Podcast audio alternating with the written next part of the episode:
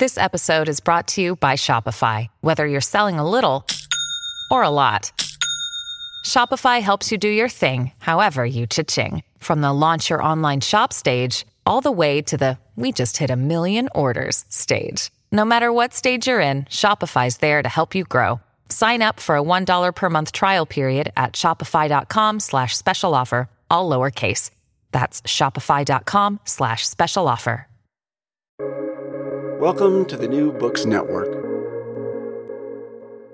Confounding, exhilarating, and contagious. Emotions matter, and so does applying emotional intelligence. Welcome to Dan Hill's EQ Spotlight, the podcast where emotions rule.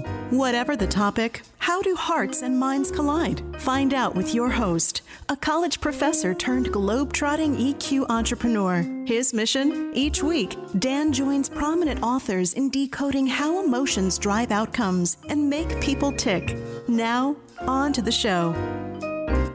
Hello, everyone, and thank you for joining me for the 46th episode of my podcast, Dan Hill's EQ Spotlight. The series appears here on the New Books Network, which has as its motto, sharing knowledge so people can thrive. Today's topic is You Are What You Do. I'm joined by David G. White Jr., the author of Disrupting Corporate Culture How Cognitive Science Alters Accepted Beliefs About Culture and Culture Change and Its Impact on Leaders and Change Agents. The publisher is Routledge. David is a cognitive anthropologist working with organizations on culture, change, and leadership issues. He's the co founder of Ontos Global, a boutique consulting firm. David previously held leadership roles at Microsoft, Mercer, and IBM. Besides having also co founded an HR technology company, David is notable for being a professional jazz musician with seven CDs to his credit. Welcome to the show, David.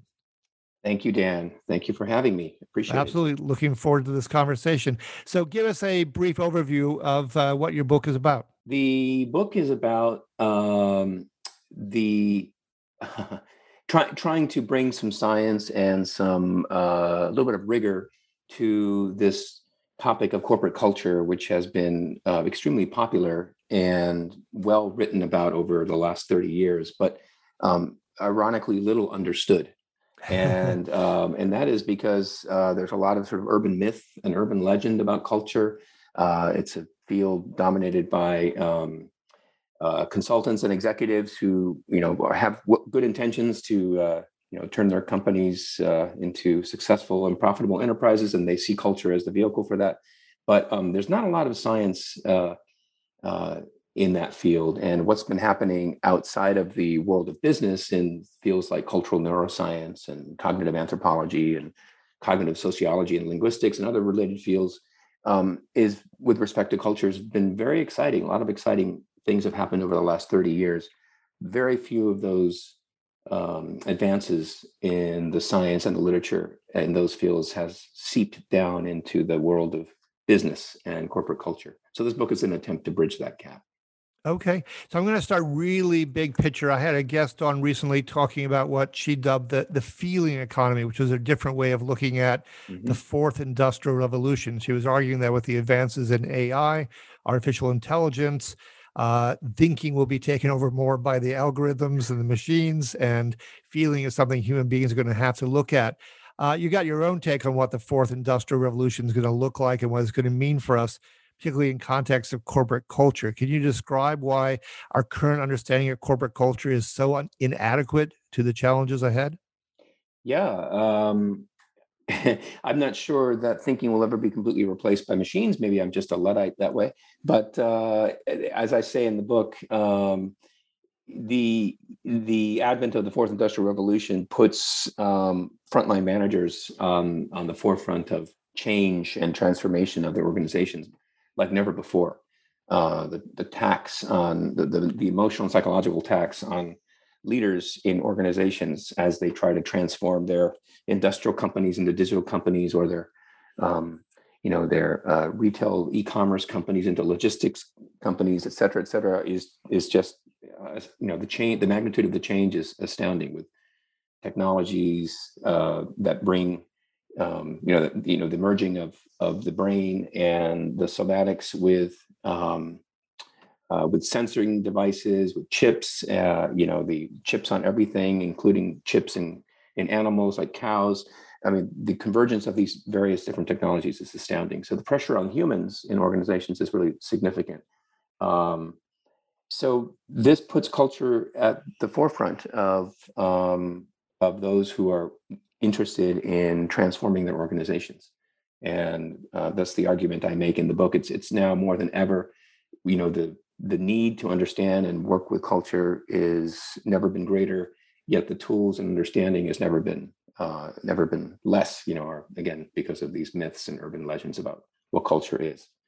Okay, so I'm going to go into the the solutions or the the uh, progression of that in a moment, but I, I think we'll start with the status quo and why we have these limitations on us right now. So, in particular, you mentioned five myths. Uh, culture start, starts at the top. Culture is a physical thing. One company, one culture. Culture is what we say we care about, and culture is employee well being. So, we probably want to dive at least a little bit into two or three of those at a minimum.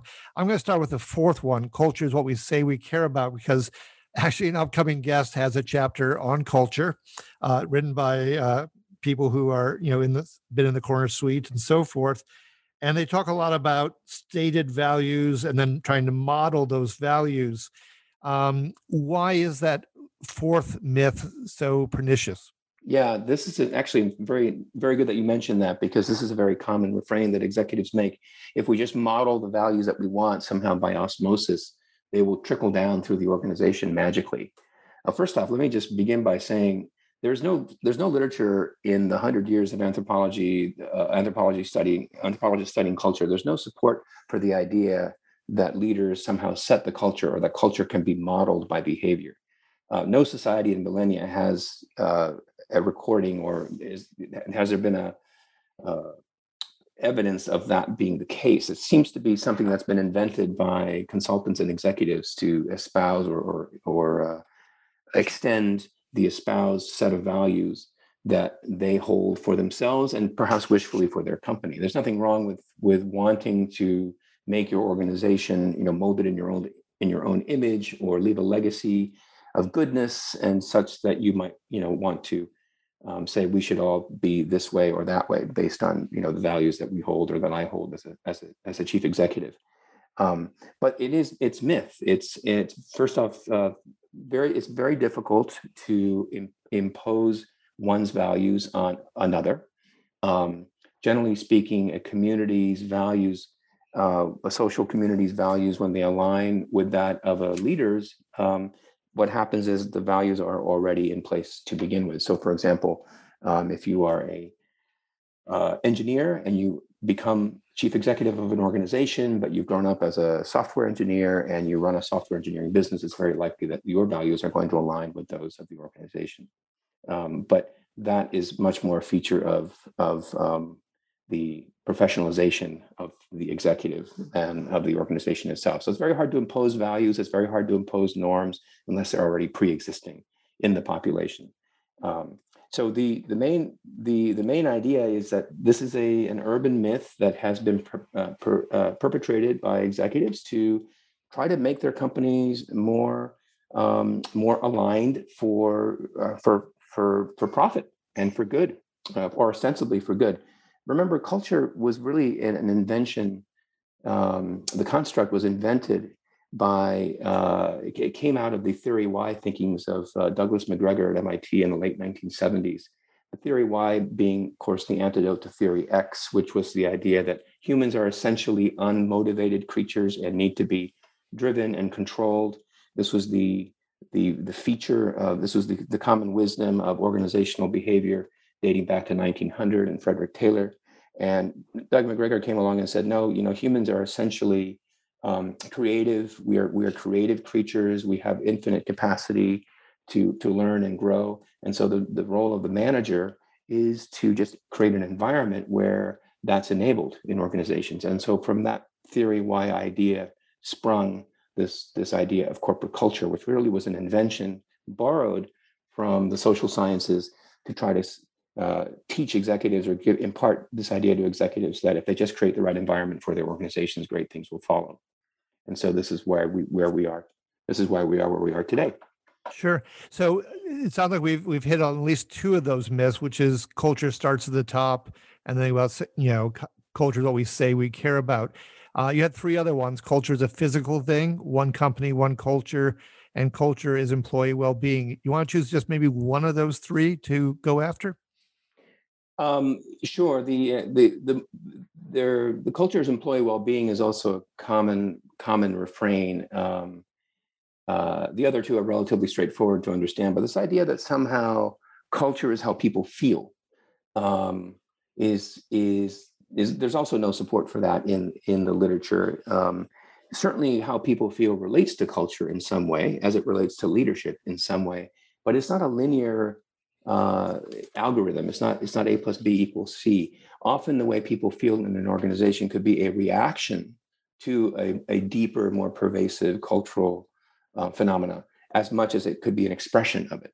Um, so, for example, we have a client uh, here in the San Francisco Bay Area, a tech company that um, uh, talks about and values collaboration and and wants people to be collaborative and wants them to feel part of a team and also it's always espousing this idea of teamwork um, and wants you know essentially that that um, attitude to pervade through the organization in our research there, we found that that teamwork idea is actually a reaction to or compensation for something much deeper in the culture, which is this idea of craft.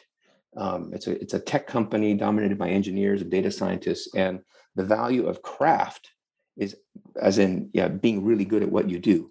Uh, you know, having craft, having high craft is a dominant um, what we call a dominant logic in the organization, and um, people will collaborate with you in the organization and work with you if you're good at what you do. But if you're not respected and you're not considered you know top in, on top of your game you tend to be shunned and ignored socially. So the idea of teamwork is kind of a compensation for or collaborations and a, and a compensation for this deeper idea of craft. And this happens a lot in organizations Okay, no, I, I, like that a lot. That was going to be one of my questions later on about some best case examples or drill down to specifics. So I, I like that.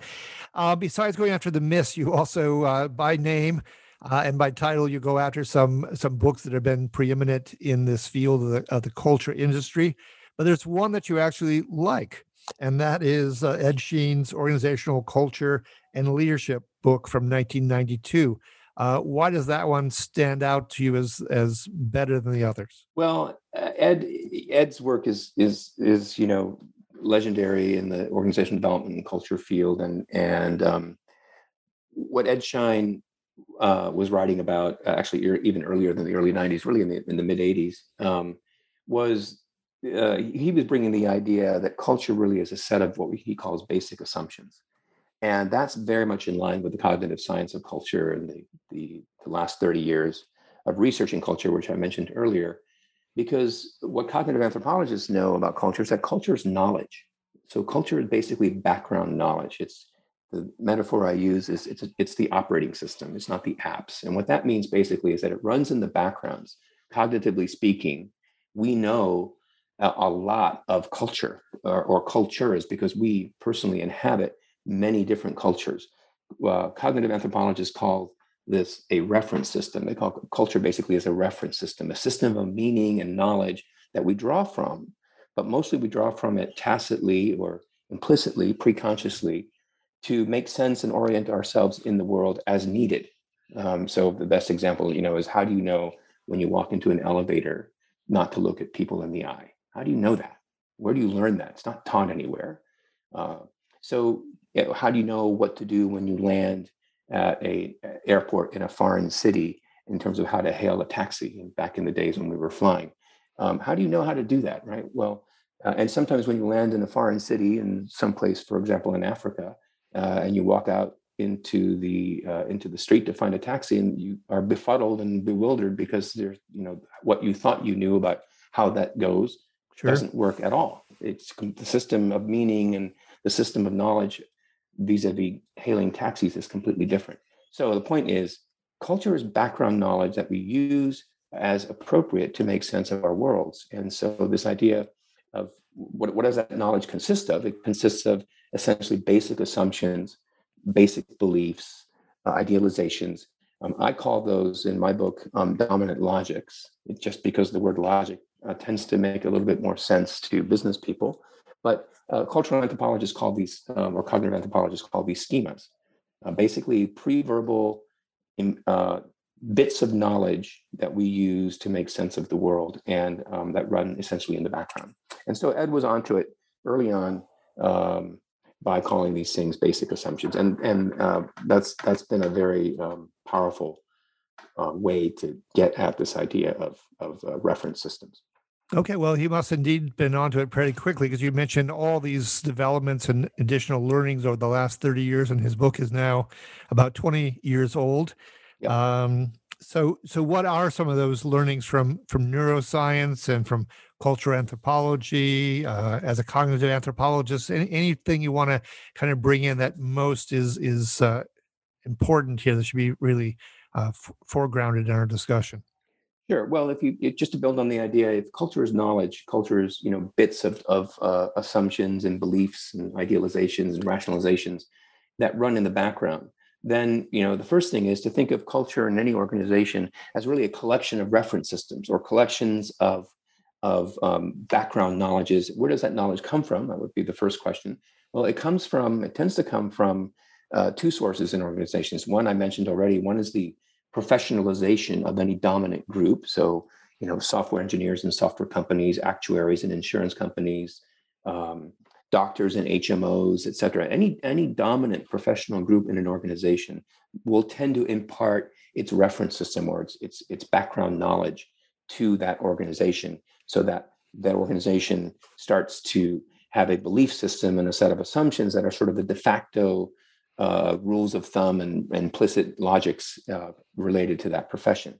The other source of, uh, of knowledge in organizations, background cultural knowledge in organizations, comes from uh, organ- the organization successfully overcoming a difficult challenge. And you see this again and again and again. Organizations that have successfully mastered complexities or challenges in their environment, especially if they're existential challenges. You know, companies that had to do incredible things to sur- even survive, or they solved a very hard technical problem. The values and the knowledge and the beliefs associated with that successful um, experience or successful product or successful event in their history will tend to be will tend to become dominant as as bits of logic in the cultural reference system of the organization. Um, so, and there's tons of examples of this. And one of the examples that I use is that's um, very close to home, as I was at Microsoft for many years. Microsoft, of course, invented the operating system, um, and this is back predates me, but the invention of the operating system, the technical um, prowess involved in doing so, and the creation of basically the platform um, for products, other software products to be built on top of. That idea of platform, that metaphor platform pervades or pervaded the Microsoft culture um, when I was there, such that the idea of platform was just dominant in everything that, that the company did. So it was, it was a dominant logic. Um, software groups, software teams would actually create um, software such that even if they were, if this was example, a, a team that was just creating software for a printer driver, they would see their driver as a platform or a basis for other teams to base their code on. So the idea of kind of platform pervades the organization. Now that that might be kind of an obscure idea, but it comes directly from this uh, this concept of Microsoft having basically created the operating system or the platform for computers to run on. So it's it's a it pervades a, uh, a successful, a meaningful and successful experience tends to impart um, cultural schemas or logics to people in groups such that that becomes then the uh, the baseline idea or the baseline heuristic for seeing the world. Okay. And then isn't a third one, and maybe I, am wrong here and you can correct me in a moment, but when we had our preliminary conversation, you were also talking about uh, neural pathways and how they form due to the fact that we are indeed very physical beings. We have physical habits, which is why we have the title we, we have for this episode, that we are what we do, uh, which reminds me, of course, of. Uh, of uh, Art Buchwald, the satirist, made a joke on, you know, you are what you eat, Mm-hmm. and he changed it to you are where you eat, thinking about the lobbyist on K Street. yeah. But let's let's go back to you are what you do because it seems to me this might be the third leg of this stool besides the kind of professional point of view and that challenge to overcome that informs the dominant logic going forward in a company. Well, no, it's a it's a great it's a great point, Dan, because actually the the, the you are what you do is what enables uh, these examples that I've just been giving you to actually happen. The reason why professionalization tends to dominate a, a culture or why um, a meaningful, successful experience of the collective tends to dominate is because the habits and routines, the, the things we do all day long, physically and, and mentally do all day long, indeed shape how we think.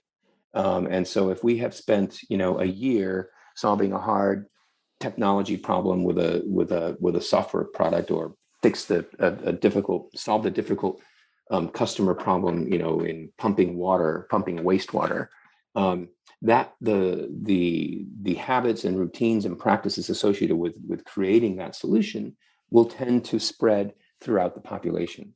And the reason for that is because the the actual neurochemical processes involved in doing that work and success, doing it successfully um, will impart will create neural pathways in the collective brains of those humans doing that work, which will then spread throughout the organization through a process called spreading activation, which then allows essentially that knowledge to be um, shared and distributed and become kind of the de facto logic or the de facto standard for how we how we do things around here. Um, it comes directly from the work that organizations do, and this is also why you know you see you know uh, software companies are much more alike than industrial companies.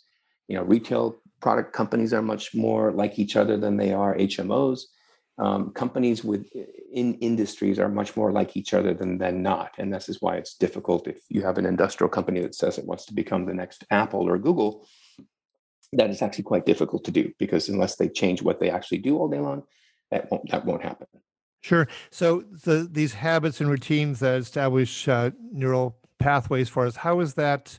I'm not trying to play devil's advocate, but yeah we often hear the the phrase, you know, talk the talk or you're going to walk the walk. How Yeah. how does this move us down the path of walk the walk? Well, it gets at one, it gets at why cultures are so hard to change. So you mentioned in all these popular books, um, you know, over the last 30 years. Um, in fact, you know, successful managed culture change is very rare. It's very, there's very little support, um, even in the business literature for, you know, a company that successfully changed its culture, unless it was on the brink of, of, of, of death, right? I mean, so one of the reasons why it's so hard is because in order to change neurochemical pathways, if you think about cultures in the brain, and culture is what you do, while to change the neurochemical processes of the collective, uh, there's only one, really one way you can do that. You can't tell people to change. um, you have to change habits. You have to change routines, or what I call in the book practices. Practices are habits, routines, processes, formal and informal. And that's very difficult to do. The other common myth that I don't write about in the book, but happens a lot, is that organizations tend to think of culture as a problem for the HR department, or it's a people problem. If we just hire different people, we'll get different culture, et cetera, um, which is also not true. Um, the, the what's what's what's difficult about culture change is that in order to actually change these neural pathways of the collective, you have to change what you do all day long. You have to change the habits, the routines of the organization, and that includes things like how you allocate resources, how you set budgets, how you plan, how you go to market, how you develop and design products, how you think about products to begin with. Um, it includes all the domain of people stuff like how you hire and promote and develop people, and it includes a whole realm of social acceptance. You know how you how you think, how you manage conflict, how you make people feel accepted or not accepted. You know the sort of normative environment. All of those are habits. All of those involve habits and routines that are quite difficult to change because why because culture is essentially a, an evolutionary adaptive response to the environment and companies um, that were successful that are successful have strong cultures that have, are there to begin with because the company was successful in adapting to its environment so the, the actual habits and routines are expressions of these dominant logics that are there to begin with because the company mastered a, a problem or a dominant occupational group brought those values to the organization. So it's very hard to change that unless you're highly motivated to do so. Um, so what you just raised, which is fascinating, uh, brings me to two maybe follow-ons. One is I want to make sure I understand uh, something because we just talked about habits and routines and practices, and this is very physical. And yet, one of your myths is indeed culture is a physical thing. So, what's the separation line? Yeah, that refers to our our tendency as humans to think in analogy. So, one of the features of one of the great features of the human brain is that we tend to make sense of one thing in terms of another. So, we our our thinking is fundamentally analogical. Um, and so we tend to think, you know, think, for example, of uh, mergers and acquisitions. We tend to characterize mergers as fighting or mating or marriage, right? Most abstractions in the world, the economy, society, are made sense of or thought of collectively in reference to something physical or tangible. And this is pretty well established in the neuroscience uh, uh, over the last 20, 30 years.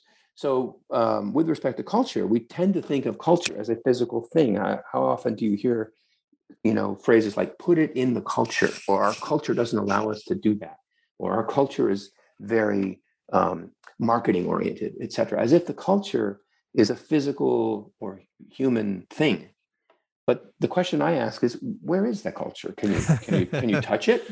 Yeah. Can you can you touch the culture, Dan? Can you you know and and the problem with thinking of uh, it's very common to think of it in that way and there's nothing wrong with it because it's again it's a, it's a feature of human cognition but the problem with thinking about culture as a physical thing is that it leads us then to think of it as a dependent variable so if we can just sort of manipulate the culture put something into it out will come a desired behavior or desired response and that is a that's that's a fallacy it's an attribution error that leads many many companies astray and wastes, you know millions of dollars and, and hours and thousands of hours of people's time and resources and energy.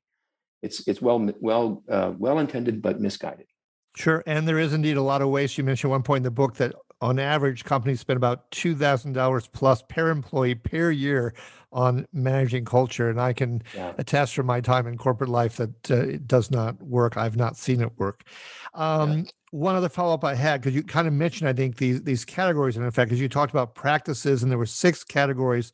And I'll just repeat I think this overlaps with what you just covered a moment ago planning management reporting customer product people and social acceptance. Those were the six um you know hate to make it a really simplified question yeah. but is there maybe one of those in your experience that is most important is really the tipping point that can can drive or determine the outcome to maybe get us one of those rare elusive success stories well yeah i don't mean to, i don't mean to be glib but um, uh, the answer of course is it depends and naturally and, and, and, and no but seriously a lot of yes. it depends on the context of the organization it's yep. you know what it's trying to do one of the things that i write about in the book it would be extremely destabilizing for any ceo or leadership team to try to alter all six of those practice areas all at the same time would okay. be it would probably be disastrous for the organization unless unless the organization was in kind of a massive turnaround mode and it needed to do radical things you know quickly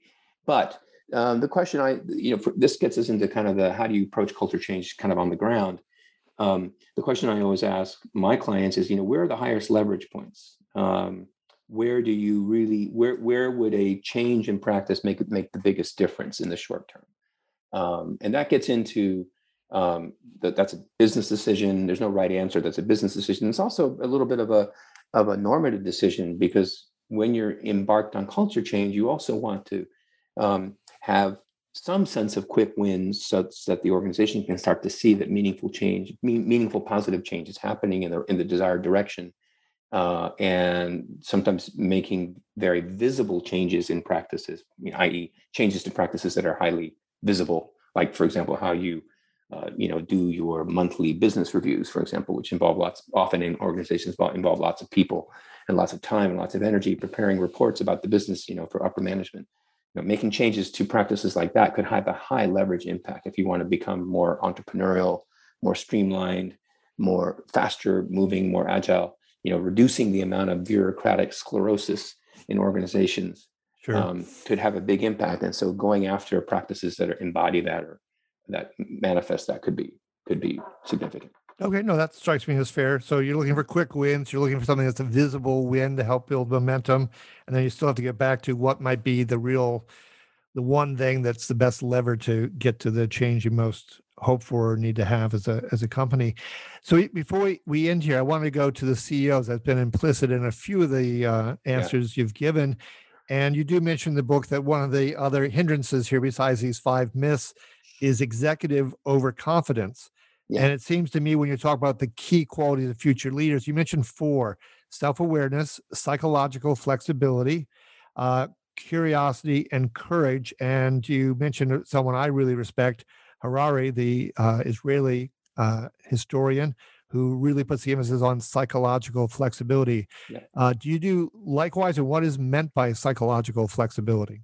Yeah, it's a great question because um, when you start to intervene in your own culture and you start to look at you know changing practices just just to pick up on your last example dan um, quickly and i've seen this happen many many times with executive teams quickly you get into um, this kind of sense of collective executive guilt where they feel that perhaps you know it's their fault that the organization has these practices it's their fault that the organization is where it is, and then and that that becomes a, a bit of a barrier to change in and of itself.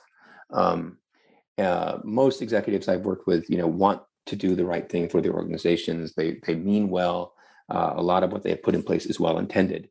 Um, but the psychological flexibility that Harari speaks about is critical here because you need to be able to have as a as a leader the self awareness to understand what is you and what is yours and what is not yours. Uh, in other words, what, what is the boundary between you and the organization, the psychological boundary, the emotional boundary?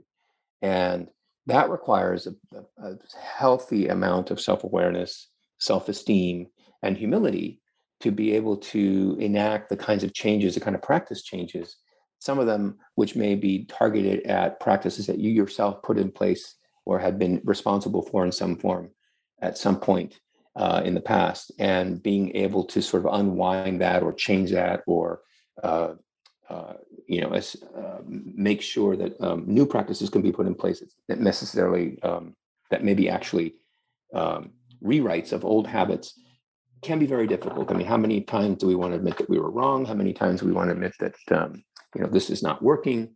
Uh, so the humility, the the the awareness, the self awareness, the flexibility, the, the, emotional and psychological flexibility to kind of think differently.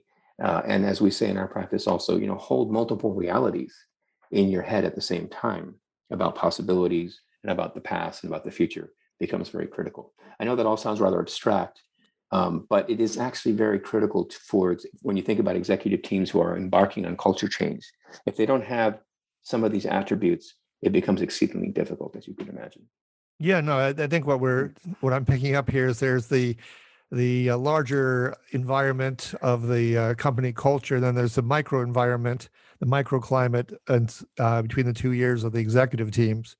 Yeah, uh, that three and a half pound universe called the brain, um, and you're going to have to go after both of those to make this thing work. I, I want to thank you, David, so much for your time. There's a lot more we could explore in this book, uh, but I thank you for being my guest here on Dan Hill's EQ Spotlight. Uh, this has been episode number 46. You are what you do. My guest has been David G. White Jr. He is the author of Disrupting Corporate Culture How Cognitive Science Alters Accepted Beliefs About Culture and Culture Change and its impact on leaders and change agents. If you enjoyed today's show, please give it a rating or review on iTunes. To check out other episodes, you can go to my company's website at www.sensorylogic.com or to the New Books Network's website, where you can find uh, this podcast under its special series programs. Finally, I'd like to conclude every episode with an appropriate epigram. In light of today's topic, I've chosen a quote from Michael Cooley. He is a World Bank Fellow and former Harvard University professor who said of culture, the culture of a company is a sum of the behaviors of all of its people. Until next time, be kind and stay safe.